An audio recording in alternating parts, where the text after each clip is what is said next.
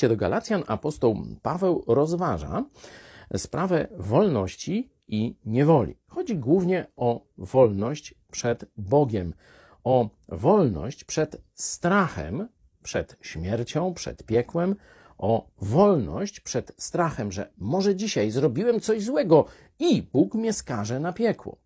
Mówi, Chrystus daje wolność, Chrystus daje przebaczenie. Kiedy prawdziwie zaufasz Jezusowi Chrystusowi, strach odchodzi. Możesz żyć wiedząc, że Bóg cię przyjął, że jesteś już po Jego stronie, że jesteś zbawiony. Możesz w wolności Mu służyć. Jeśli się boisz, no to cały czas żyjesz w niewoli, żyjesz w strachu. Czyli wolność w Chrystusie albo niewola przykazań, że jeśli to zrobię, no to będzie tak, a jeśli nie zrobię, no to będzie jeszcze gorzej. Chrystus wyzwolił nas.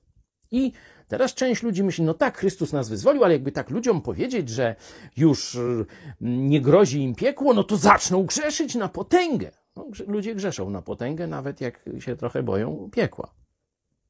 Apostoł Paweł mówi, że są możliwe w naszym umyśle tylko te dwa stany: albo wolność, albo niewola.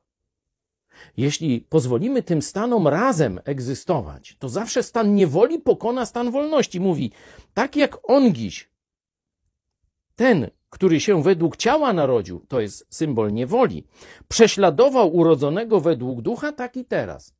Chodzi o dwóch synów Abrahama, jednego właśnie z legalnej żony, drugiego z, e, ze związku nielegalnego. I ten nielegalny symbolizuje właśnie życie w niewoli, że on zawsze będzie prześladował. Jak rozwiązać ten problem? Jasny nakaz. Lecz co mówi pismo? To jest 4.30. Wypędź niewolnicę i syna jej. Nie będzie bowiem dziedziczył syn niewolnicy z synem wolnej. Mamy całkowicie stanąć po stronie wolności. Nie ma pośrednich stanów. Jeśli dopuścimy stan pośredni, niewola zwycięży.